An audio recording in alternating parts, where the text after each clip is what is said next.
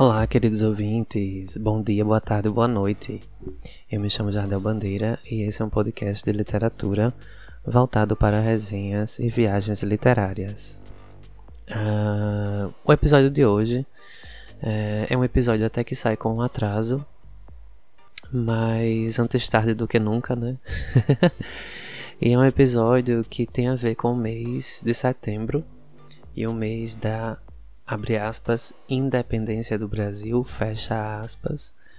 E é sobre um livro que por muitos e muitos anos, né, foi um livro encarado como um livro que endeusa o patriotismo e o amor pela pátria, né, no caso Brasil, que é o livro de Lima Barreto, Triste Fim de Policarpo Quaresma. Eu é, iria postar esse episódio dia 7 de setembro, né? No feriado.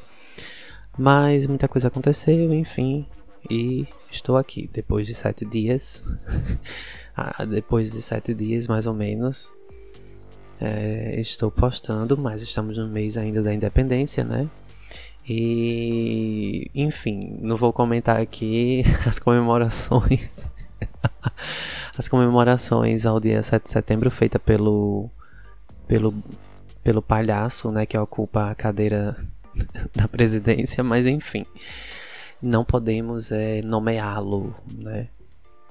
E aí, é, esse livro, quando, quando eu dar andamento aqui a minha fala, vocês vão perceber que esse livro ele conversa muito, tem muita é, convergência com os dias atuais, né, e com a principalmente com a forma como a forma de governo é, influencia e faz essa ponte né, entre esse livro é, escrito há muito tempo atrás e com essa vontade é, nacional de um patriotismo sobre sobre uma, uma relevância de uma bandeira que às vezes ela não tem nem significância, né? A questão do verde, amarelo, azul, branco da nossa bandeira às vezes fica num campo muito do mito, né? Do campo mitológico e não não passa disso, né? Não a gente não não coloca isso na realidade e o importante seria fazer o movimento inverso, né? Trabalhar a nossa realidade brasileira para depois, em consequência disso, nos orgulhar de uma bandeira, de, um, de uma pátria, de uma nação que ainda está em vias de se formar. Enfim, né? Dadas as considerações iniciais, é, já desde já digo que esse livro, né, como eu sempre falo em todos, em todos os episódios, né, é, eu li esse livro na infância, muito por acaso. A, a, a edição que eu tenho é, ainda é a mesma. As páginas são bem velhinhas, é um livro bem antigo, de uma edição bem antiga. E eu vou colocar no, no encarte do episódio também. E é, eu li de novo na escola, acho no ensino médio. Eu li umas duas vezes, eu li no primeiro ano. Eu lembro muito bem que eu fiz um trabalho de pesquisa sobre é, o 7 de setembro, né? Aí eu lembrei muito bem que existia esse livro que falava um pouco sobre essa noção de, de, de pátria, né? E de pessoa que, que ama o lugar onde vive. E às vezes é, é um amor cego, né? Vocês vão perceber bastante isso. E também depois eu acabei lendo no terceiro ano do ensino médio para o vestibular também e aí foi mais uma leitura chata, né? Porque para o vestibular você lê por obrigação. Você não lê porque você gosta, né, do do livro em si. Mesmo você gostando, mesmo sendo um livro interessante, né, você acaba lendo, acaba por ler o livro com uma certa raiva, um certo ranço, porque você está naquele momento de aflição, de ter boas notas para poder angariar uma vaga, né, na universidade e tudo mais toda aquela questão da pressão é, social, familiar, etc, etc. E aí você acaba por transferir seu ódio todo para os conteúdos, né? E no caso, não seria diferente para a literatura. E aí, é, como no terceiro ano do ensino médio a gente tem uma, uma ostensiva né, dos assuntos de literatura, eu acabei por ler novamente esse livro e né, também fazer trabalhos de pesquisa. É, porque, enfim, estava no, no campo da, da, da questão dos livros de literatura brasileira para serem lidos, estudados e, e referenciados, porque talvez esses livros, perdão, esses livros poderiam cair no vestibular. E aí eu tive que ler novamente. Depois, depois de muitos anos, né, eu li novamente esse livro na universidade, mas por gosto mesmo, mas por uma questão de. É, no ano de 2018, né, a gente teve a, a eleição, né, que foi uma eleição já proveniente de um golpe, né, de, de um golpe político, desde a, do impeachment da, da presidenta Dilma, né, obviamente. E aí, é, uma eleição que foi totalmente arquitetada para que tal candidato é, se elegesse. E aí, nesse ano mesmo, né, assim, antes mesmo da eleição acontecer, eu li por uma questão de analogia, assim, eu, eu, eu meu Deus, eu tenho que me apegar à literatura porque eu tô sem chão, né, nesse momento de neofascismo brasileiro. E aí eu peguei esse livro pra, pra ver o quão, quanto idiota é aquele senhor que está sentado na, na no Planalto, né? E aí é, eu comparo muito Policarpo a este senhor, né? O Policarpo é um, claro que não chega a ser tão burro, né? Tão, tão jumento, tão mula quanto o o presidente que está aí, mas o Policarpo, ele é um, entre aspas, né, muitas aspas, é, cidadão de bem e tal, que ele tem, um, ele tem uma simbologia do seu país, essa questão é mais conservadora, né? E no fim, né, vocês vão perceber, já entrando no spoiler, e no fim ele acaba por é, terminar a vida desgostoso, né? Do seu país. Ele vê que é, a, a, noção de nação brasileira nem existe ainda, né, para que ele exerça a sua, o seu amor pela pátria. Se a pátria nem existe ainda de fato, como é que a gente pode amar algo que nem nem está construído? Enfim. E aí eu lembro que na época eu fiz uma postagem no Facebook que vir, viralizou um pouco, né, assim, pra, claro. É, deu algumas mil, 3, 4 mil curtidas e compartilhamentos na época, né? Porque eu fiz, eu somente te retirei um trecho do, da obra, dessa obra, de Lima Barreto, e coloquei no, no Facebook, né? E aí muita gente entendeu que eu estava é, realmente fazendo a crítica ao, ao então candidato, né? À presidência, que infelizmente acabou por ser elegido não pela maioria dos brasileiros, mas por uma parcela que é cruel, né? Uma parcela que eu não quero nem contato da população. E aí, é, muita gente achou interessante minha abordagem tal e tal, e eu fiquei com aquilo na cabeça, né? Eu fiz, eu pensei muito assim, também segui minha monografia por essa área mais política, mais social, mas eu já estava em vias de terminar o curso de letras, né? E também é, eu me interessava mais pela questão psicológica dos personagens, né? Então, se por acaso eu fosse fazer algum trabalho com esse livro, seria provavelmente falando sobre as questões internas do personagem do Policarpo, né? Do, do Policarpo Quaresma. E aí é isso, né? A priori eu tenho essas indagações e, enfim, dito isto, né, só para contextualizar de onde veio a escolha para o episódio do, do livro, a gente vai passar agora para uma parte mais biográfica do Lima Barreto, bem rapidinha.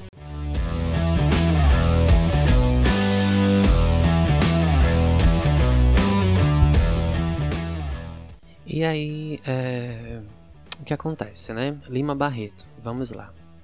Vamos falar um pouquinho sobre ele, sobre esse esse escritor. O Lima Barreto, ele foi um escritor né, e jornalista, e ele nasceu em 1881 e faleceu em 1922. Uh, ele é conhecido né, como o primeiro romancista, desculpa, como romancista da Primeira República. Ele foi um importante pré-modernista, né, antes do modernismo. Ele já veio se destacando na sua escrita. E ele é, tem esse, esse pioneirismo, né, digamos assim, porque logo depois da virada né, da, do século 19 para o século 20, a gente teve lá, né, a gente, né, aqui no Brasil a gente teve a arte é, muito em, em, em, voga, né, muito expans, expansiva, com a Semana de Arte Moderna, que revolucionou um pouco da, das artes, inclusive e muito profundamente da literatura brasileira. E aí, é, a minha edição da, do Triste Fim de Policarpo Quaresma, né, dessa obra de Lima Barreto é uma edição da editora Escipione. Esse, e, desculpa, Escipione. Escipione. Uh, é uma versão que ela vem com do, dois títulos de Lima Barreto. E o livro é bem interessante porque ele é metade metade, né? É, vem, desculpa, vem com é, dois romances pelo preço de um. e aí vem, é, de um lado vem o Triste Fim de Policarpo Quaresma e do outro lado você tem que virar o livro de cabeça para baixo para ler o outro título que é Clara dos Anjos, também de Lima Barreto. São dois títulos. É... E aqui diz que é um exemplar do professor, né? que não é um exemplar para ser lido por alunos. Até porque no início vem é, umas partes introdutórias sobre é, os movimentos modernistas e o, onde o livro se insere, qual é o contexto do Lima, do Lima Barreto, a sua vida e obra, etc, etc. Né? Nada que hoje a gente não encontre no, na internet da vida, né? É, enfim, mas naquela época, né, acredito eu, na época da edição desse livro, era mais voltado aos professores mesmo, essa parte mais é, escolástica, digamos assim, essa parte mais é, teórica, né, da teoria da literatura. Enfim, é, antes é, mesmo de falar mais sobre um pouquinho da, da vida do Lima Barreto, é, todos os links de todos os artigos científicos e artigos jornalísticos, biográficos, enfim, inclusive da a capa da edição e tudo mais, vai estar tá tudo linkado, tá? Os links vão estar no, na descrição do episódio para quem tiver interesse de entrar nos links e pesquisar mais alguma coisa. E também para se certificar do que eu falo aqui, né? Obviamente. Tem muita gente que faz isso eu sou um deles. Às vezes, quando eu escuto algum podcast, eu sempre vou atrás dos links para ver se a pessoa realmente. Não, não todos, né? Só quando o episódio é muito interessante. Aí eu vou atrás dessa, dessa questão mais é, textual. Mas enfim, essa edição ela é bem interessante que no início eu, e, e eu, esse meu livro que eu tenho aqui ele tá todo todo velho é, enfim tá todo desgastado, a folha tá amarelada. É bem antigo o livro mesmo. E aí no início a gente tem várias falas, né, vários trechos da voz do próprio Lima Barreto falando um pouco sobre sua vida. E aí no início ele diz assim, desse livro, né? Não da história, tá? Tô falando agora da fala do próprio autor do livro. Ele diz assim: Nasci sem dinheiro, mulato e livre. Queimei os meus navios, deixei tudo, tudo, por essas coisas de letras. Então ele fala, né, quando ele diz, né, queimei os meus navios. Ele está trazendo uma ancestralidade, né, de que ele é descendente dos negros, né, os africanos, e quando ele fala navios, ele está fazendo uma clara alusão à questão negreira, né, dos navios negreiros. E ele diz que ele agora vai deixar todo esse histórico esse passado de sofrimento para trás para ser, ser realmente quem ele quer ser, que é um homem das letras, né? um homem da literatura e também da, da das questões sociais. Né? E esse é, um do, esse é um dos pontos que me faz realmente entender que o Policarpo Quaresma, já falando do personagem do livro, realmente ele não o Lima Barreto não escreveu, né, assim, só com essa frase que o próprio Lima Barreto falou e escreveu, né, em algum jornal, que ele também era jornalista, né, em alguma edição de, seu, de, de sua coluna jornalística. Só por essa passagem a gente já entende que o Policarpo Quaresma não é a exaltação do patriotismo, muito pelo contrário. Ele utiliza a alegoria da exaltação do patriotismo justamente para criticar esse patriotismo cego, né? Essa, esse, esse Brasil que, que nessa época, inclusive, né, é, tão de outrora, que não existia ainda esse Brasil firmado, formado, construído, né? E ainda não existe, né? A gente está aí em 2021 e tem gente que confunde patriotismo com fascismo, né? Com, com autoritarismo e é, enfim, são questões que somente o tempo e o, o, o tempo e, a, e a, as discussões vão construir. E aí ele fala também, né, assim, eu sou Afonso Henrique de Lima Barreto, tenho 22 anos, sou filho legítimo de João Henrique de Lima Barreto, fui aluno da Escola Politécnica no futuro, escreve, no futuro escreveria a história da escravidão negra no Brasil e sua influência na nossa nacionalidade. Nasci em segunda-feira, dia 13 de 5 de 81, Uh, aí ele fala mais algumas coisinhas assim. O meu decálogo. A primeira, aí ele fez um decálogo, ele fez uma lista de coisas a, a se fazer, né? Não ser mais aluno da escola politécnica e não beber excesso de coisa alguma, né? E aí a gente vê que ele tem algum problema com o álcool, né? A bebida. assim se apresentava Lima Barreto em seu diário íntimo, naquele decisivo ano de 1903. Né? Essas falas é de um texto chamado Diário Íntimo, do próprio Lima Barreto, que foi publicado em 1903. Com o mesmo uh, aguçado olhar que captava nas atitudes e comportamentos corriqueiros das pessoas dos bairros suburbanos, o essencial ou o ridículo da vida, Lima Barreto. Em poucas e simples linhas, nos indica caminhos que devem ser percorridos por aqueles que se aventuram por sua vida e obra. O leitor atento perceberá de imediato a força da primeira pessoa do singular e o eco do orgulho ressoando por entre as sílabas da primeira afirmação, não. Longe de Lima Barreto, o inchaço fútil do egocentrismo ou a míope interpretação personalista da realidade. E aí você vê, né, nesse, nesse trecho é, dessa introdução do José de Nicola, que foi quem fez o prefácio desse livro, né? ele vai passeando pela história do Lima Barreto, vai contando como foi que é, algumas pinturas, né? Eu, eu, vejo aqui no livro, por exemplo, as pinturas da Princesa Isabel, é, pinturas de Cândido Portinari, de, de Cavalcante, algumas questões também sobre é, é, o, a questão da República, né? Ah, tem um trecho né, que ele diz assim: o Lima Barreto diz: A nossa república se transformou no domínio de um feroz sindicato de argent, argentários cúpidos. Uh, cupidos, desculpa. Deles saem todas as autoridades, deles são os grandes jornais, deles saem as graças e os privilégios. Pobre de meu pai, uma vida cheia de trabalhos, de afanosos trabalhos, acabar assim nesse misterioso sofrimento que me compunge. E aí, é, vai passando, né? O prefácio ele vai falando sobre toda a vida do, do Lima Barreto, é bem interessante. E também ele fala sobre o problema dele com o álcool, né? Tem uma parte que diz assim: Se o álcool me dá prazer e me tenta, oh meu Deus, onde irei parar? Ah, e aí, é, Lima Barreto tinha no álcool paliativo para suas crises depressivas.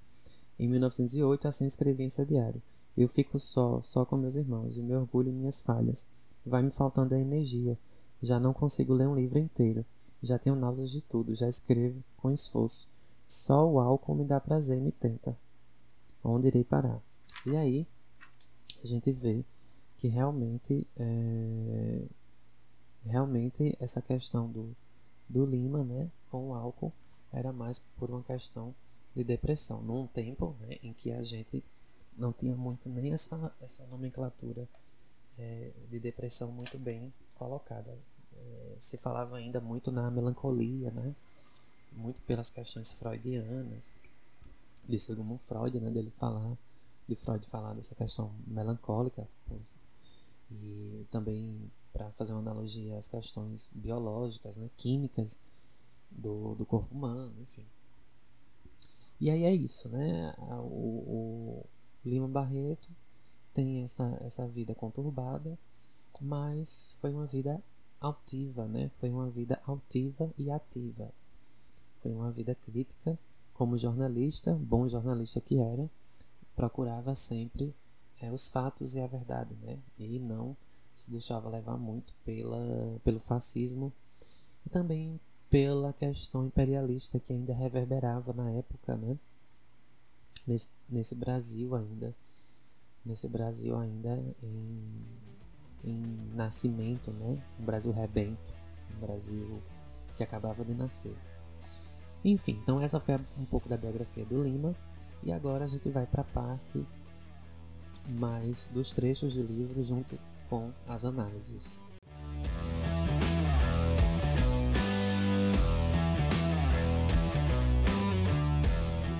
É, antes de a gente entrar realmente nos trechos do livro, eu quero destacar para vocês um artigo bem interessante que vai estar linkado, né, como eu falei no início, na descrição do episódio. Deixa-me ver só o nome do rapaz. Luiz Guilherme. Pronto, tá ótimo. Luiz Guilherme, ele, ele fez esse artigo sobre é, o Lima Barreto, né? E também sobre o título, mais especificamente, nesse blog. O link do blog também, do artigo, vai estar tudo na, na descrição do episódio. E aí ele começa falando assim um pouco, né? Antes de a gente ir para os trechos do livro. Considero Policarpo o Dom Quixote brasileiro. E aí ele faz uma alusão ao Dom Quixote de la Mancha, né? De Miguel de Cervantes. Uh, o protagonista da obra de Cervantes perdeu a razão por muita leitura de romances de cavalaria e pretende imitar seus heróis preferidos. Na história do romance moderno, o papel de Dom Quixote é reconhecido como seminal. É, inúmeros escritores foram influenciados pelo cavaleiro da triste figura. Flaubert é, e sua Madame Bovary guardam muitas semelhanças, além de muitos outros cujo nome não me vem no momento, e Lima Barreto. Né? Aí ele faz alusão ao Lima Barreto com a questão do Dom Quixote, fazendo uma, uma comparação. E aí ele segue dizendo: Assim como Dom Quixote, né, assim como Quixote, que passou anos de sua vida em seu quarto lendo romances de cavalaria até se incorporar em um herói imaginário, Policarpo segue um destino semelhante. O elemento mais importante do romance é a biblioteca do Major Quaresma, pois é a partir dela que se desencadeiam todos os atos do personagem. Em sua biblioteca, Quaresma passa a maior parte da vida exilado isolado do mundo. Seu nacionalismo resulta, portanto, de longos anos de leituras e estudos sobre as coisas do Brasil, e é no silêncio que seu amor pela pátria acontece. O narrador apresenta a biblioteca de Quaresma como um templo da, aspas, religião, aspas, nacionalista.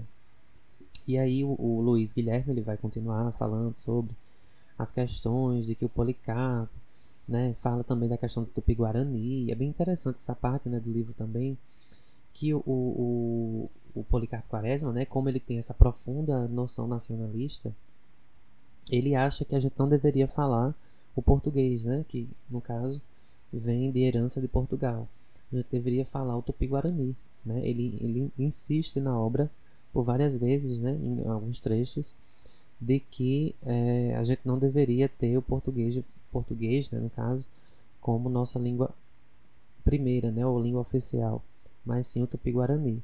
Bem interessante, né, essa visão do personagem do Policarpo Quaresma.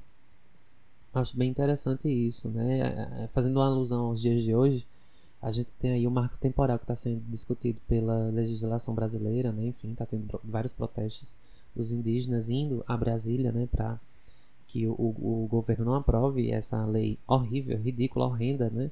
criminosa, inclusive, de tirar as terras indígenas, né? terras essas que antes eram habitadas e comandadas pelos indígenas e que os, é, os estrangeiros, né? os, os, os não é, aborígenes né? daqui, os não nativos, vieram e massacraram nessa população e agora é, em vias né, de um governo fascista, né, neonazista também, a gente tem aí uma, um descumprimento né, da, da posição indígena no Brasil, né, na questão da cultura indígena. E como o governo não está nem aí para o indígena, né, e o, inclusive o presidente já, deu, já fez algumas em algumas entrevistas ele já falou que ele não tá nem aí pro indígena, como ele também já falou que ele não tá nem aí pro negro, pro LGBT, pro gay, pra lésbica, ele não tá nem aí, né? Ele tá, como ele falou alguns palavrões, eu não vou repetir aqui, mas é, a gente tem uma, uma, uma vontade política de acabar mesmo com o indígena, né? De acabar inclusive com o solo onde o indígena mora, morava, né? Para que coloque esses terrenos nas mãos dos grandes empresários. E a maioria desses empresários nem brasileiros eles são, né? Eles são mais das multinacionais, enfim, agropecuária e tudo mais. Tem toda uma questão. A bancada rural ela é muito forte ainda na, no Congresso Nacional. E é, assim que o, o governo foi empossado, todos os, é, todos os, as lideranças indígenas já sabiam que isso poderia acontecer. Né? Inclusive foi promessa de governo né, do, do idiota, né, do, do presidente, que é, as terras indígenas perdessem mais suas, suas, seus domínios né, e que o agropecuarismo, né, a agropecuária avançasse mais, destruindo mais as matas e as florestas, enfim, isso não é feito de um dia para o outro, né? É feito do jeito que está sendo feito mesmo.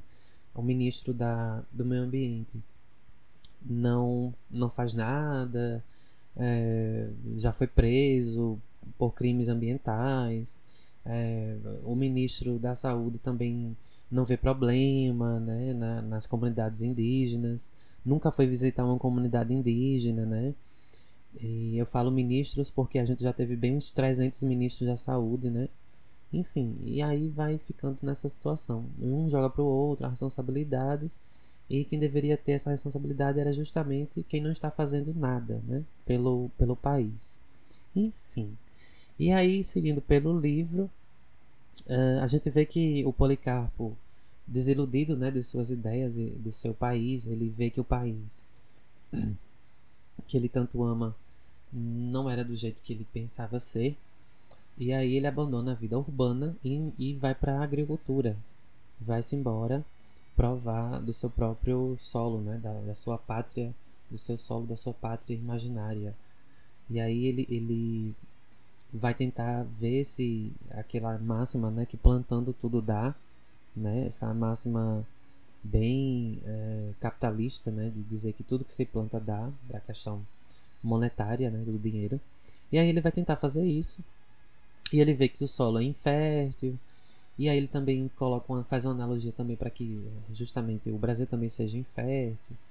E aí ele vai é, se perdendo, né, na sua na sua percepção de, de pátria, de Brasil. E aí ele vai se perguntando todos os anos dedicados aos estudos do Brasil se não foi um grande fracasso, né? Essa sua essa sua vida dedicada ao estudo do Brasil, né, como pátria. E aí podemos ver é, o Guilherme diz, né, o Luiz Guilherme diz que podemos ver nesse momento é, semelhanças entre o Quixote de Cervantes e o Policarpo de Lima Barreto, né, o conflito do passado com o presente, do ideal e o real, o ideal e o social. E aí o Luiz Guilherme deixa uma pergunta para refletir. Existe algo mais moderno do que as premissas de Policarpo? Então a gente se pergunta, claro que não, né? A gente vê aí hoje isso sendo reverberado, né? Alguns partidos é, partidos conservadores querendo que tudo isso seja é, colocado em, em prática para que a gente tenha um patriotismo. Mas esse patriotismo né, que está em voga nas rodas, é, nas rodas mais de extrema direita não seria um patriotismo que o, o Policarpo Quaresma iria querer seguir, né? Porque a, o patriotismo que levanta a bandeira dos Estados Unidos, esse patriotismo que levanta a bandeira de Israel, né? Que, que bate continência para presidentes de outros países, isso não é bem um patriotismo nacional brasileiro, né? Isso, é, isso já é é, prostituição da pátria, né? Enfim. E aí, enfim. O Luiz Guilherme, ele vai encerrando seu artigo, claro que eu não vou ler todo, né? não tem como. Mas aí ele diz que o encontro, é, é, é o, o Policarpo Quaresma encontra Ricardo Coração dos Outros. O artista é capaz de difundir a genuína expressão nacional através de sua música, a modinha acompanhada ao violão, ou seja, um apoio artístico instrumental para a divulgação da poesia nacional. Ricardo, por sua vez, encontrou o apoio de um respeitável intelectual para fortalecer sua carreira. Esse encontro é significativo pois sugere a convivência entre a cultura popular e cultura erudita, historicamente separadas, mas que se aproximam nos textos de Lima Barreto, o que sem dúvida alguma é uma das bandeiras do nosso modernismo. Não pretendo com essa resenha esgotar esse assunto, mas gostaria de lançar uma provocação aos leitores do blog sobre essa chamada pré-modernidade do romance Triste Fim de Policarpo Quaresma, que para mim não tinha nada de pré, mas de modernismo com M maiúsculo. E eu também concordo com o Luiz Guilherme, né? Eu não vejo como um pré-modernismo, já vejo que o Lima Barreto já era modernista com essas ideias colocadas ainda no século XIX, né? no fim do século XIX. E, enfim, é claro que o Lima Barreto foi muito prestigiado, festejado, comemorado na Semana de, de Arte Moderna, né? Que se deu, é, que se deu quase é, nos últimos momentos de sua vida, né? A semana, é, nos últimos anos de sua vida, né? A, a, ele faleceu em 22 e a Semana de Arte Moderna, né? A gente tem aí essa semana de 20, né? Essa semana de arte moderna que foi nos anos 20, trazendo para a gente essa, essa reverberação da fala e da escrita do Lima Barreto, né? Pronto, minha gente. E agora a gente vai entrar numa parte que eu acho bem interessante, tá? Que seria o, o outro lado da visão, que não é a minha, do desse texto, né? E esse artigo aqui é até de um colégio da Polícia Militar de Minas Gerais. Aí vocês veem o quanto essa obra ela é às vezes é, entendida do, eu não diria do jeito errado, mas ela é, é interpretada do jeito que a pessoa quer que seja interpretada para o que ela quer que seja, né? No caso aí eu não vou revelar o nome da professora que fez esse estudo para evitar um pouco é, a exposição, né? Mas assim, eu vou ler só um, um, um primeiro parágrafo desse, desse trabalho, desse material que ela construiu para a aula de literatura. Provavelmente ela é professora de literatura do terceiro ano do ensino médio, né? Claro que isso aqui faz alguns anos, mas é só para que vocês vejam direitinho o quanto é interessante é, quando a gente pega um texto que ele tem um intuito, e aí você já vê pela biografia do, do Lima Barreto o quanto ele era avesso ao fascismo, à, à idealização do Brasil, a questão da ideologia de, de, um, de um patriotismo né, cego, sem pautar suas, sua diversificação, sem olhar para o futuro, só olhando para o passado. E aí essa professora ela faz né, o que a gente chama de interpretação é, ideológica né, do caso para o que ela acha que é o, a interpretação do livro. Claro que ela está no contexto de colégio da polícia militar, então ela não poderia, né? Infelizmente, talvez ela tenha feito isso, né? Esse material até por esse motivo, ela está no contexto de, uma, de um colégio que tem uma ideologia é, que, que flerta com o fascismo, né, um pouco, flerta sim com a questão da, do autoritarismo, né, enfim.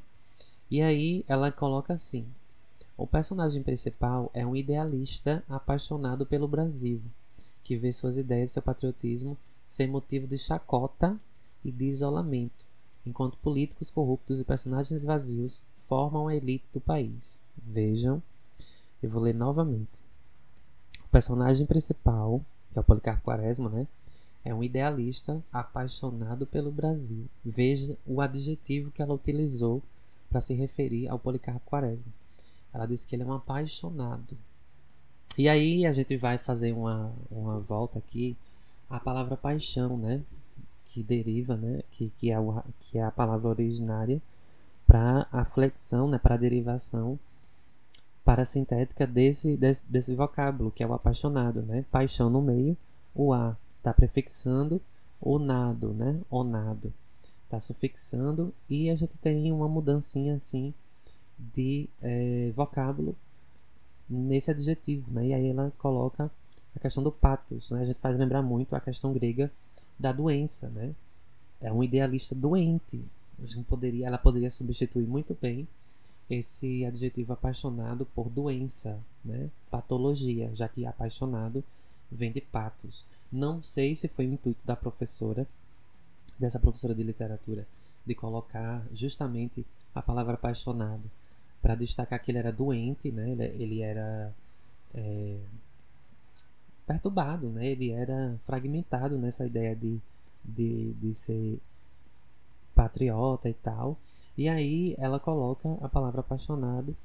No, no caso aqui, eu entendi, né, lendo todo o texto que ela fez, no sentido mais. Ela quis levar o, a palavra apaixonado para o sentido positivo. Mas para quem estuda um pouquinho de psicologia, sabe que é, ser apaixonado por alguma coisa não é bom. Né? Não é bom. Nunca é bom. Nenhum nível de paixão é boa. Enfim. E aí, é, não vou nem ler o resto do texto, né? Porque só esse primeiro parágrafo, e ela coloca inclusive em negrito, né? Em negrito, eu acho que é para destacar para os alunos dela da época, né? Que essa parte é a que mais interessa, né? E que o resto não precisa nem ler. E aí, ela diz que é, o patriotismo, vejam só, o patriotismo dele era motivo de chacota e isolamento. E aí ela transforma o Policarpo Quaresma no mártir, né, um pouco, nesse nesse totem, né, patriota. Só que o Lima Barreto não escreveu Policarpo Quaresma para ele ser exemplo de nada. O Lima Barreto, justamente por sua biografia, por ser negro, por falar do, na, do, da questão da escravidão, por dizer que hoje ele pode ser um escritor e não mais escravo, tudo isso eu acho que ela desconsiderou, né? quando ela foi escrever esse texto. Ela desconsiderou, não estudou a fundo, com certeza. E aí ela desconsiderou todo esse contexto histórico da biografia do próprio autor do livro que ela fez a resenha para dizer que é, o Policarpo Quaresma seria esse, essa imagem desse homem patriota.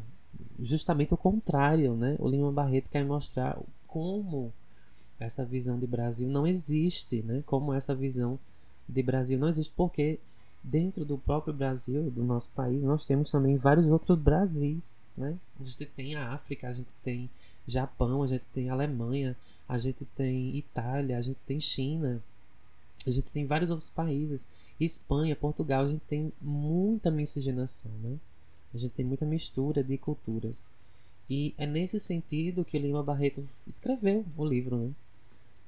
Claro que não foi só nesse sentido mas pelo sentido que essa professora quer nos, nos, nos é, falar nesse texto que ela fez, é uma visão errônea, né, equivocada, né, de uma pessoa que também compartilha, né, de uma noção de patriotismo é, por esse viés ideológico, né, político também, de achar que é, tem que se morrer pela pátria, que a pátria é a coisa mais importante, que é, é a vontade de poucos, né, em cima da vontade de muitos, enfim.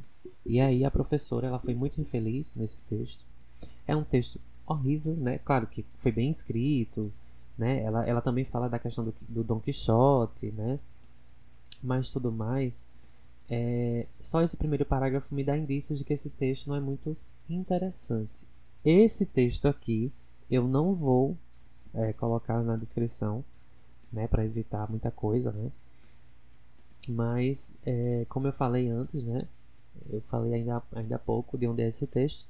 Quem quiser, quem tiver interesse de ler e ver a visão deturpada né, dessa professora com base nesse livro, vocês vão ver que é bem interessante a forma como ela é, coloca o Policarpo num pedestal em detrimento da, da, da população brasileira, né? Da, da questão das pessoas que são reais, as pessoas de verdade, né? E é uma clara é, seria, né? Assim, quando claro que a gente pode suprimir o nome da professora para não expor a expor, né? A um, a um ridículo, mas seria uma clara, um claro exemplo para dar uma aula de literatura sobre como não fazer interpretação de um livro, né? Bem interessante. É, esse, esses textos também deturpados são bem interessantes também para ver como não fazer, né? A, a, questão de saber também como não fazer interpretação literária. É bem interessante. Então é isso, minha gente. Passando essa, essa, essa parte louca, né? Eu diria louca para não falar outras palavras mais é, não usuais de baixo calão.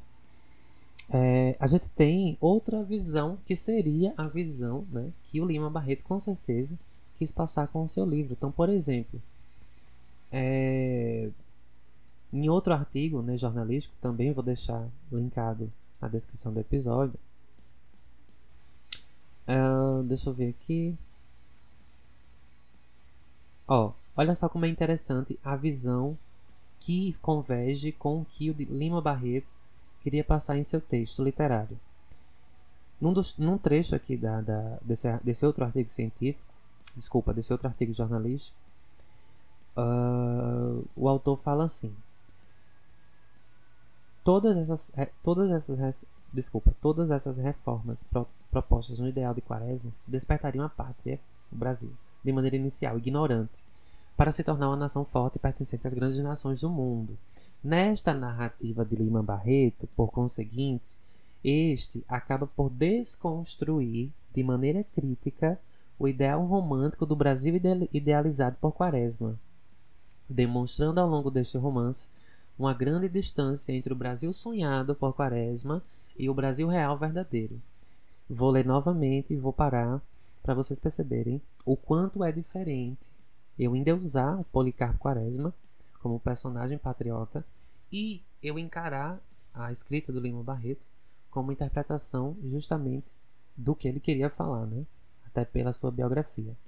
Nesta narrativa de Lima Barreto, por conseguinte, este acaba por desconstruir. Olha a palavra que o autor do artigo, do artigo utiliza. O Lima Barreto é isso mesmo, né? Eu concordo com o autor desse artigo. Ele quis desconstruir, inclusive de, uma, de maneira com crítica.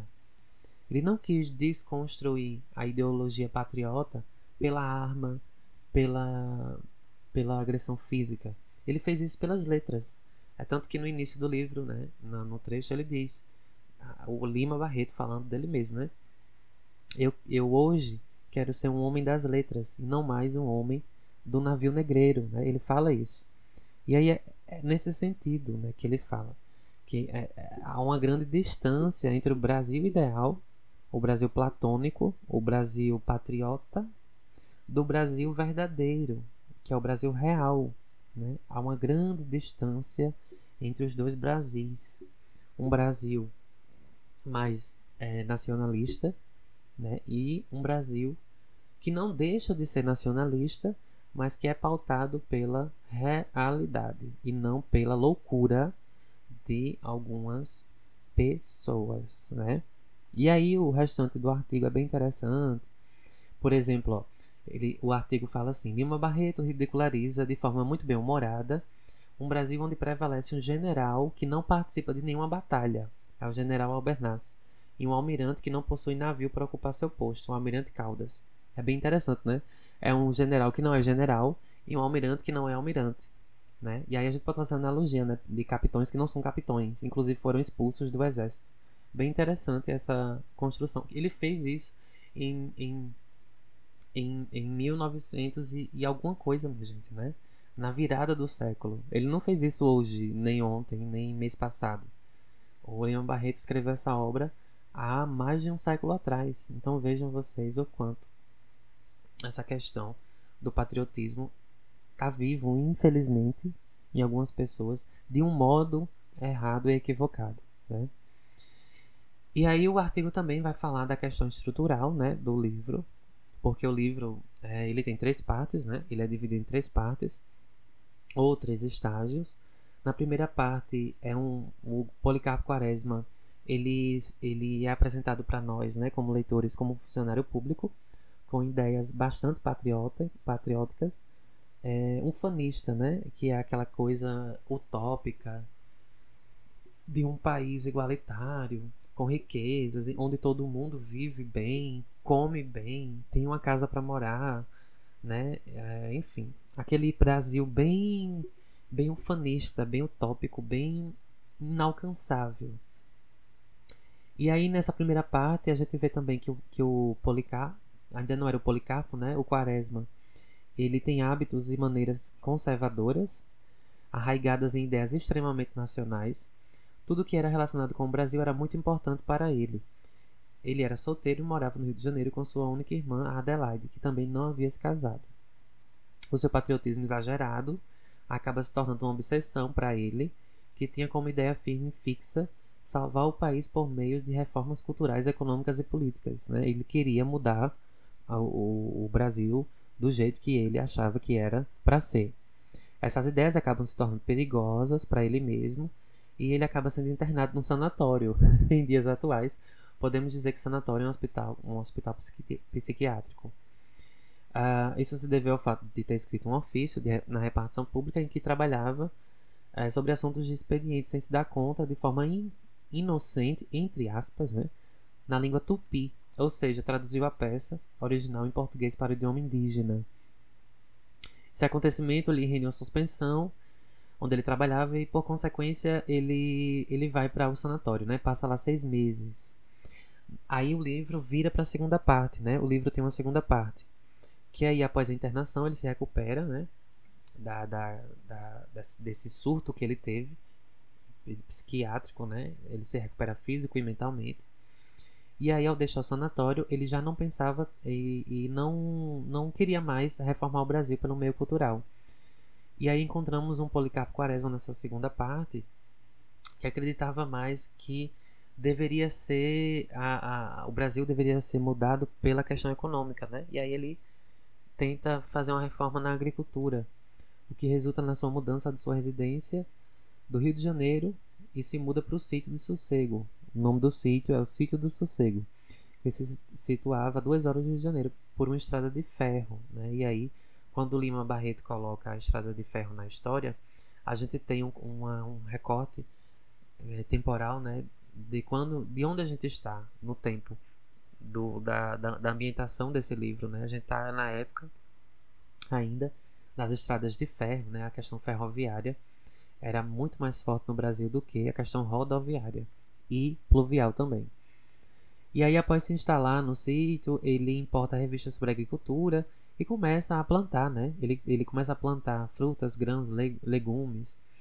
E, é, e aí, em pouco tempo vivendo no interior e tentando plantar no seu sítio, né, no sítio do sossego, ele se vê vencido, dominado por uma má qualidade do solo, né, de suas terras, pelo capim que as cobria, plantações. Não. E aí cai, cai por terra, né? Mais uma idealização do Brasil que o, que o Quaresma tinha, que era que o solo brasileiro era fértil em todos os lugares, né? Ele tinha essa noção de que o Brasil era tão grande que ele poderia ser vendido facilmente, alguns pedaços, alguns lotes, para algumas empresas internacionais, né? A questão da privatização que tanto se fala hoje. Ele acreditava que qualquer pedaço do Brasil era um pedaço fértil para ser vendido, para que outras pessoas de, outro, de outros países colocassem a mão, né? Empresarial, enfim. E aí ele vê na prática que isso não funciona. Ele vê que tudo que ele plantou não, não prospera. E aí, é, a, dominado pela má qualidade do seu solo, pelo capim, nananã, o solo, né, esse sítio onde ele morava, se torna sujo e cheio de galhos mortos. E, ao final, portanto, é, encontramos o, Policarpo, o Quaresma, derrotado pela má qualidade do solo uma política local mesquinha a que Quaresma não se envolveria, e pelas saúvas, né, as formigas, que eram milhares invadiram a dispensa do sítio carregando as reservas de alimento que ele tinha, que ele ainda tinha guardado lá no sítio. Assim, ele perdeu tudo que havia investido nesse sítio, resolve voltar para o Rio de Janeiro com o intuito de se alistar como soldado, né? Para salvar sua pátria no movimento da revolta da Armada. Revolta esta que estava ocorrendo na cidade do Rio de Janeiro. E aí é nesse momento em que a gente tem o maior surto da vida de Policarpo, que é quando ele tenta se alistar no exército. e aí na terceira parte do livro, na terceira parte do livro, que é a terceira e última parte do livro, ele, quando ele volta para o Rio de Janeiro, ele se alista né, no exército em, em favor do governo de Floriano Peixoto, né, do, do então é, do então soldado da época que estava mandando, desmandando no governo do Rio de Janeiro. Nesta altura, o Quaresma já estava né, perturbado, surtado, completamente maluco, ativo ao imaginar um governo forte e resistente às oposições políticas, e ele crê que uma administração governamental forte, respeitada e inteligente, com leis sábias, né, sábias para o que ele achava que era sábio, e portanto, dessa maneira, a pátria seria feliz. Todavia, ao obter uma, entrevista com o presidente Floriano Peixoto, Quaresma acaba por se sentir muito decepcionado, desapontado com a figura do Floriano. Na visão de Quaresma, Floriano acabou se revelando um homem preguiçoso, displicente, vulgar, sem qualidades intelectuais, entre outras impressões negativas. Quando a revolta da Armada é abafada e contida, uh, pelo exército, uh, ele é enviado para a Ilha das Enxadas, com a função de carcereiro dos prisioneiros capturados de guerra. Esses prisioneiros são levados sem nenhum direito a julgamento e defesa. Aí, aí a gente tem uma questão da ditadura, né? Ditadura militar também. Muito antes de existir uma ditadura militar no Brasil, o Lima, Lima Barreto já coloca essas questões de presos políticos e de pessoas que são levadas à prisão sem nenhum tipo de julgamento sem direito à defesa, né? E depois eram mortos, né? Eram fuzilados pelo exército nas mãos do Floriano Peixoto. E aí o Policarpo Quaresma nessa época também fica muito triste, porque ele acha que vai, vai se aposentar do exército e vai para um cargo, é, vai ficar num cargo de, de supervisionamento, de administração, num cargo alto, né? De, de, enfim. Mas aí mandam ele para ser carcereiro, né? E aí ele começa a ficar triste né, com o seu próprio país, com a questão do, do exército. Mesmo descontente com Floriano Peixoto, ele ainda continua no exército. E é, ele expressa né, o, o Quaresma, ao tomar conhecimento do final trágico, a que seriam submetidos os prisioneiros de guerra, redige uma carta ao presidente, ao presidente Floriano Peixoto, do exército, expressando seu descontentamento com a atitude extrema e com a falta de respeito aos direitos humanos dos prisioneiros, que deveriam ter um julgamento justo. Nossa Senhora! Policarpo Quaresma inventou de falar de direitos humanos. Pronto, acabou com a vida dele. Porque direito humano, na boca de um conservador, é tudo que ele, que ele acha que, que bandido precisa, né?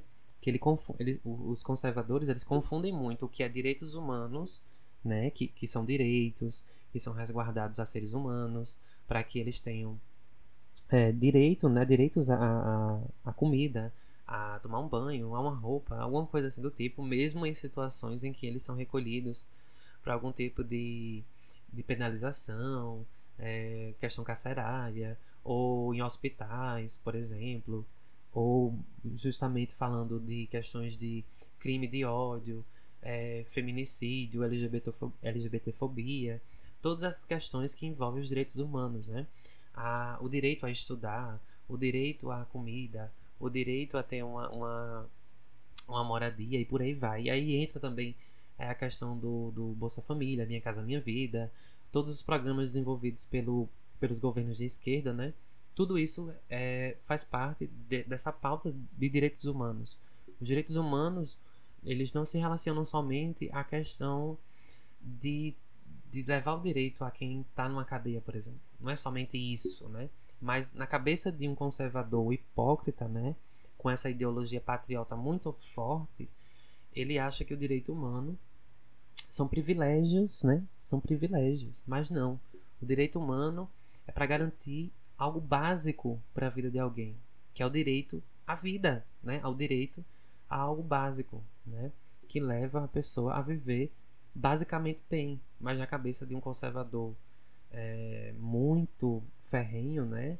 E nesse sentido aqui, o Policarpo Quaresma, como ele já está um patriota triste com seu próprio país, ele vê que justamente o presidente né, da época da, da, da história do livro estava levando os prisioneiros a uma, uma situação de morte, né? Tanto pela não é, manutenção de suas vidas né, no ambiente carcerário, também pela pena de morte que era infligida às pessoas nesse regime militar sem nenhum tipo de defesa ou nenhum tipo de julgamento. E, enfim, né? E aí, o que é que acontece com o Policarpo Quaresma? Adivinhe só, vai preso, né? Porque ele inventou de falar de direitos humanos. E aí ele é enviado à Ilha das Cobras, que era uma ilha pior do que a que ele estava, como carcereiro, mas agora ele vai como prisioneiro. Ele deixa de ser militar e agora ele passa a ser prisioneiro de guerra, só porque ele mencionou na carta que os prisioneiros deveriam ter julgamento e deveriam ter os seus direitos humanos respeitados. E aí, por fim, ele acaba tendo o mesmo fim trágico dos prisioneiros de guerra, por cujos direitos protestou e defendeu. E assim acaba a vida do Policarpo Quaresma. Esse patriota, né, que iniciou sua sua vida achando que o Brasil deveria seguir um, um regime militar, e aí isso acontece, e aí o Policarpo Quaresma é, é o tipo de personagem que ele mesmo invoca o, o monstro para si, mas depois ele vê que é, na, na, pele, né, que isso não vai fazer com que o Brasil, no caso da história de, de Lima Barreto, é, seja um Brasil diferente do que ele imaginava ser. E aí ele vê que resultou em algo ruim, né? em algo que vai fazer o Brasil, muito pelo contrário, ser destruído e não ser construído, ou pelo menos construído da forma como ele via que seria um Brasil ufânico, né? um Brasil com tupi-guarani, um Brasil com riquezas divididas e empregos para todos, uh, respeitando suas origens, né? E tanto que o, o Policarpo tem essa questão do tupi-guarani, porque ele quer respeitar a origem brasileira, né? A origem desse povo nativo. E é isso. O Policarpo Quaresma, o livro se acaba assim, né? O livro acaba-se, ou se acaba dessa forma. O Policarpo acaba a vida triste, né? E muito profundamente enganado. E mais ainda, por ele ter se enganado, né? Com base em ideias patriotas. Uh, vamos agora a alguns trechos né, que eu separei, juntamente com um artigo científico também que eu separei, interessantíssimo, que foi publicado inclusive no ano 2018, bem interessante, né, a data da publicação desse artigo científico, que tem por título A Crítica Social em Triste Fim de Policarpo Quaresma, uh, dos professores José Carlos Santana Júnior e José Alonso Torres Freire, Ambos os professores são da Universidade Federal de Mato Grosso do Sul. Uh, foi publicado na revista Primeira Escrita, nas, entre as páginas 65 e 73. Esse, esse, essas páginas e essa, esse artigo científico eu vou deixar também na descrição do episódio para quem quiser ler na íntegra.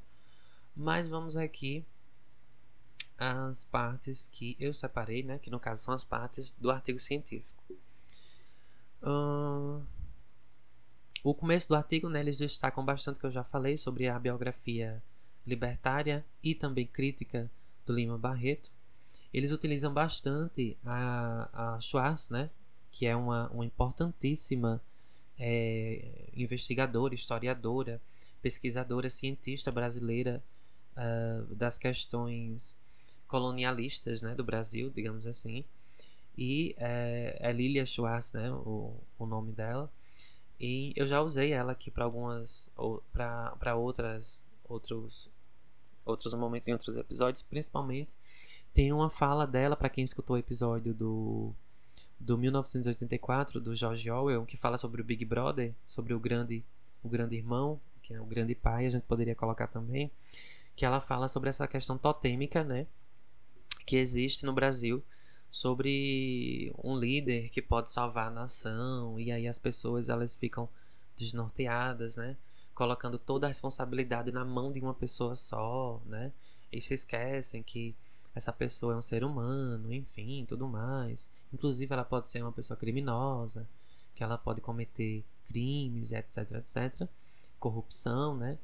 E aí é bem interessante essa fala que ela fala sobre, é, no trecho do episódio do 1984, sobre esse pai totêmico, né?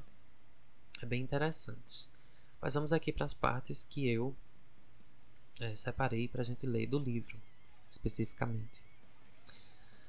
Uh, num dos trechos, os professores né, da Federal do Mato Grosso do Sul vão dizer assim: uh, Quaresma fizera pesquisas folclóricas e constatara que o violão era o mais autêntico instrumento nacional. Suas pesquisas o levam a defender o tupi como língua oficial do país num requerimento que irá deflagrar um doloroso percurso para o personagem. E aí vocês já sabem que, que percurso é esse, né? Que vai, vai o levar até a morte.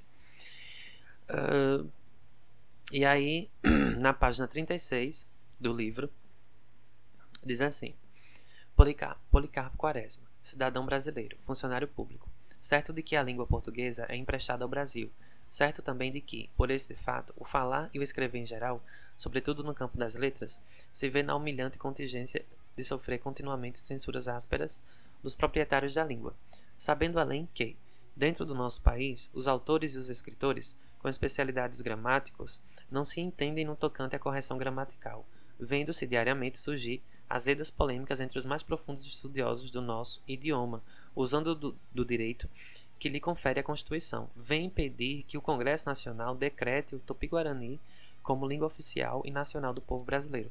Barreto, 2010, página 36. E aí, né, é, os professores colocam essa parte bem interessante, introdutória do livro, para falar sobre essa questão de que o, o, o Quaresma, né, o Policarpo Quaresma, quer colocar essa instituição do Tupi-Guarani.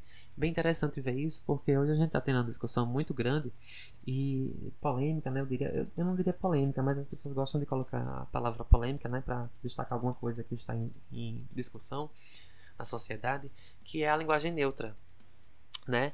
E aí é interessante saber, né, que algumas opiniões são, são pautadas em cima de um não estudo sobre o latim, né? Que o, a nossa língua portuguesa do jeito que a gente conhece hoje, inclusive a nossa língua portuguesa brasileira, foi, é, foi fruto de uma língua vulgar que era falada pelo povo. Né? A gente nem fala o latim clássico. Né? A gente não tem nem a, o nascimento da nossa língua, nem passou pelo latim clássico, porque o latim clássico, na época que existia o latim como língua viva, ele não era falado pelo povo. O que o povo falava era um tipo de latim que é conhecido pelos linguistas, desculpa, pelos linguistas como latim vulgar, né? Que era um latim podre, né? Era um latim é, proibido em, em, alguns contextos. Por exemplo, na igreja, né? Você não poderia chegar numa igreja na época, na, na então época, falando um latim vulgar. Você tinha que ter o conhecimento do latim clássico. Então hoje a gente vê um, uma discussão sobre a língua neutra.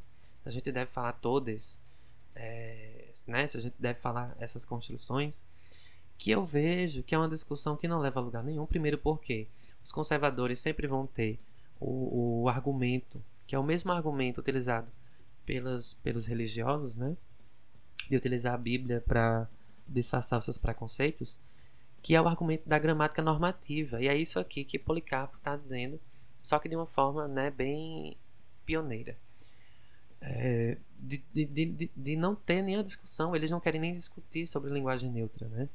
Aí falam que dentro do todos já tem um todas, e provavelmente já teria o todes, ou então é uma redundância, é um pleonasmo, é não sei o que, e é, não se colocam num lugarzinho de humildade, né? De entender que a língua portuguesa ela já vem de uma vulgaridade, ela já vem de um campo do povo, né? A língua portuguesa ela não vem do clero, ela não vem de lugares mais elevados. A língua portuguesa vem do povo, vem dos bares, vem dos bordéis, vem, vem da, da, da parte mais pobre da população medieval, né? Da parte mais pobre dessa população que falava esse latim vulgar.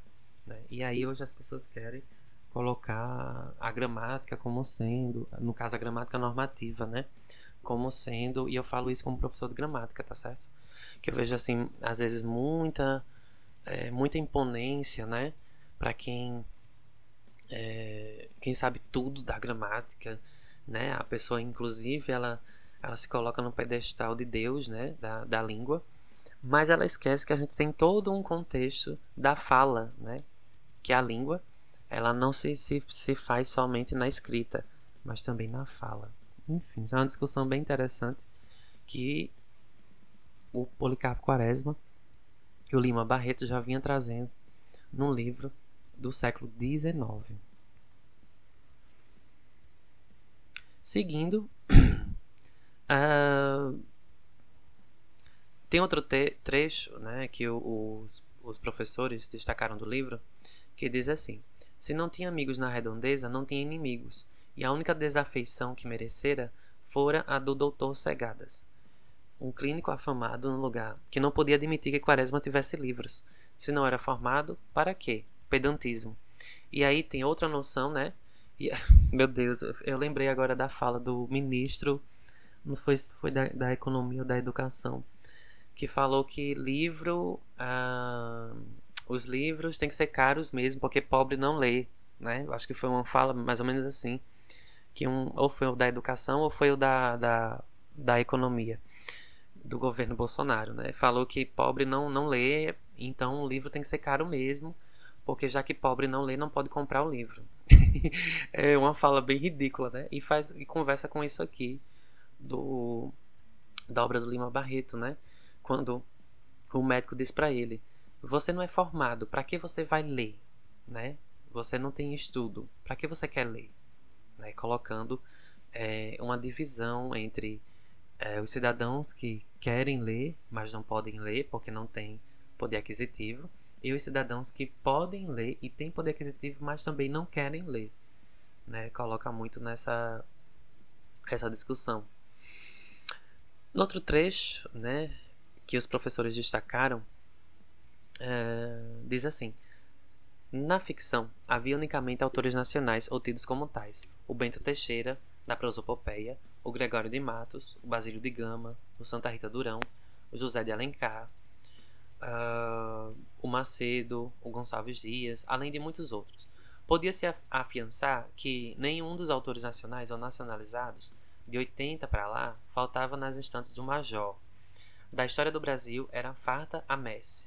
Os cronistas Gabriel Soares, Gandavo, Rocha Pita, Frei Vicente Salvador, Armitagem, Aires do Casal, Pereira da Silva, Randelman, é, Melo Soares, Capriciano de Abreu, Sentei, Van Haren, até de outros mais raros e men menos famosos. Então, no tocante a viagens e explorações de riqueza, lá estavam tudo que ele, que ele podia viajar né, pelos livros. Aí ele vai citando outros, outros escritores. E aí ele conclui dizendo essa parte, né, da página 9 é porque todos esses últimos viajantes tocavam no Brasil, resumido amplamente. Além destes, havia livros subsidiários, dicionários, manuais, enciclopédias, compêndios e vários, em vários idiomas. Então, o Policarpo Quaresma, o Policarpo Quaresma, ele era esse homem é, das letras, né? Assim como Lima Barreto foi, né, em sua vida é, terrena. Ah, em outro trecho, na página 33 e 34, tem um trecho que diz assim: Empregado do tesouro, já no meio da carreira, moço de menos de 30 anos, ameaçava ter grande futuro. Não havia ninguém mais bajulador e submisso do que ele, nenhum pudor, nenhuma vergonha. Enchia os chefes de todo o incenso que podia. Nos aniversários de, de, nascimento, era um soneto que começa sempre por salve e acabava também por salve, três vezes salve. O modelo era sempre o mesmo. Uh, ele só mudava o nome do ministro e punha a data. Nos dias seguintes, os jornais falavam do seu nome e publicavam um soneto. Em quatro anos, tinha tido duas promoções e agora trabalhava para ser aproveitado no Tribunal de Contas. E aí você vê né, que existem esses, esses funcionários públicos é, que são contratados porque eles bajulam muito os seus chefes. E aí vão subindo, né? Porque é o, o, o fascista, né? O, o, o autoritário, né? Ele gosta de ser bajulado, né? Ele gosta de ser. Mesmo sabendo que aquilo é tudo mentira, mas ele gosta que as pessoas bajulem ele, né, para amaciar o seu ego, para inflar o seu ego. E aí no próximo trecho, na página 39, o, Poli, o Lima Barreto diz assim: Ela quer um doutor, pensava ele, que arranje. Com certeza não terá seitio, mas eu tenho e as coisas, coisas, né? Vocês sabem que nessa época coisa era escrito com U, não com I. Se acomodam. Ele se havia habituado a ver no doutor nacional o marquês ou barão de sua terra natal. Cada terra tem sua nobreza. Lá é visconde, aqui doutor, bacharelou, dentista. E julgou muito aceitável comprar a satisfação de enobrecer a filha com uma das meias dúzias de contos de réis. E aí o Lima Barreto, nesse momento, vai falar sobre a compra de títulos né, da nobreza que havia muito nessa época. Né? O, o, o Dom Pedro ele deixou em aberto a venda de vários títulos. Né? Ele, ou ele dava de presente para algum empresário, ou ele vendia o título, né? o título de visconde, de conde, duquesa, duque, nessa época, para fazer conchavos políticos. É... Porque nessa época a gente estava tendo a reforma é, política no Brasil, né? Do Brasil Império para o Brasil República, né? E aí a gente tem é, o Dom Pedro, né? Muito, muito embora ele diga que não foi ele que, que, que movimentou essa área de venda de, de títulos e cargos, né? Com, com essas questões, mas a gente vê que é, deixou um legado muito triste ao Brasil, né? Que é o legado do, do né, da, da, da, da questão do, de, da família, né, de poderosos trabalharem em setores públicos. A gente chama isso de nepotismo hoje, né? E aí, não sei se foi o intuito do, do Dom Pedro, né, de perpetuar algum tipo de nome ou força política, e, enfim, mas isso acabou sendo reverberado até hoje. E aí, é, a gente tem nesse, nesse trecho, né, a, a, a, a psicologia do, do Policarpo Quaresma, né? Que foi esse personagem. E aqui já seguindo para o encerramento do episódio, tá certo? A gente tem no Policarpo Quaresma essa questão, né? Da desilusão, né?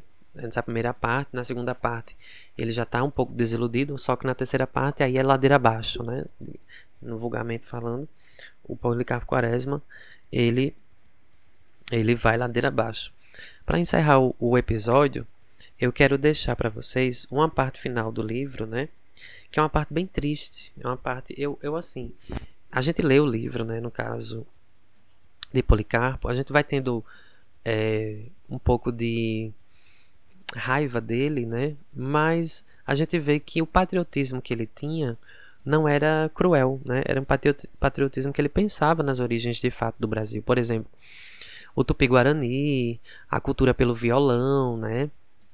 É, ele, ele dava ênfase às culturas brasileiras, né? Nativas, só que num regime totalitário, né? Num regime, é, regime militar, no caso, né? Que foi o que o Lima Barreto colocou no livro. Era um regime que não havia espaço, não, não tinha espaço, não havia espaço para isso, né? Para a cultura, né? do jeito que o, que o Policarpo acreditava ser a cultura genuína do Brasil. E aí, para encerrar uh, o livro né, em si, eu trago para vocês a última parte do. do uh, a última parte do, do livro em que fala sobre o Policarpo e a morte dele, né? Como foi que ele morreu desacreditado. E aí é, são três parágrafos bem interessantes, né, que conta, não é, não é a última parte do livro, mas conta o fim do Policarpo, né, que inclusive o título do livro é O Triste Fim do Policarpo Quaresma. E aí a gente está aqui nesse triste fim, que diz assim: uh, Desde 18 anos que o tal patriotismo lhe absolvia e por ele fizera a tolice de estudar inutilidades. Que lhe importavam os rios, eram grandes, pois que fossem. Em que lhe contribui, contribuiria para a felicidade saber o nome dos heróis do Brasil? Em nada. O importante é que ele tivesse sido feliz. Foi? Não. Lembrou-se das suas coisas de tupi, do folclore, do folclore, das suas tentativas agrícolas, restava disso tudo em sua alma uma satisfação? Nenhuma. Nenhuma satisfação. O tupi encontrou a incredulidade geral, o riso, a mofa, o escárnio e o levou à loucura, uma decepção. E a agricultura? Nada. As terras não eram ferazes e ela não era fácil, como diziam os livros. Outra decepção. E quando seu patriotismo se fizera combatente, o que achara? Mais decepções. Onde estava a doçura de nossa gente? Pois ele não havia combater como feras, pois não havia matar prisioneiros inúmeros. Outra decepção. A sua vida era uma decepção, uma série, melhor, um encadeamento de decepções. E aí tem essa parte, que foi a parte que eu disse para vocês no início do episódio, que eu publiquei no Facebook no ano 2018, que as pessoas fizeram a alusão ao então uh, sei lá, o, o palhaço que está na presidência, né? Diz assim essa parte. A pátria que quisera ter era um mito, era um fantasma criado por ele no silêncio do seu gabinete. Nem a física, nem a moral, nem a intelectual, nem a política que julgava existir havia. A que existia de fato era a do tenente Antonito. Antonino, a do Dr. Campos, a do homem do Itamaraty. Então, nessa parte é que a gente tem a confirmação da vida em glória, né, do Policarpo Quaresma, uh, quando diz que a pátria que ele quis, né, que existisse, não passava de um mito, né, e a palavra mito tem a ver com mentira, né, na, na sua etimologia, é, mitologia tem a ver com algo que não é verdadeiro, né, e ele exaltou tanto essa mitologia, esse mito de nação, que ele acabou sendo morto pela própria mitologia que ele criou, que ele dava ênfase, né? que ele dava vazão. E aí esse é o triste fim do Policarpo Quaresma, né? Realmente é um triste, é um fim, né? Mas é, foi um fim que ele próprio procurou, né? A gente pode colocar um pouco nessa interpretação de que não foi um fim que foi levado até ele, ele que se encaminhou até esse fim, ele que se colocou para o caminho que levou ele a esse fim. Né? O Policarpo Quaresma nos traz essa alegoria desse cidadão que queria ser patriota, mas ele foi estudando e vendo que o Brasil não tem nada de patriota, né?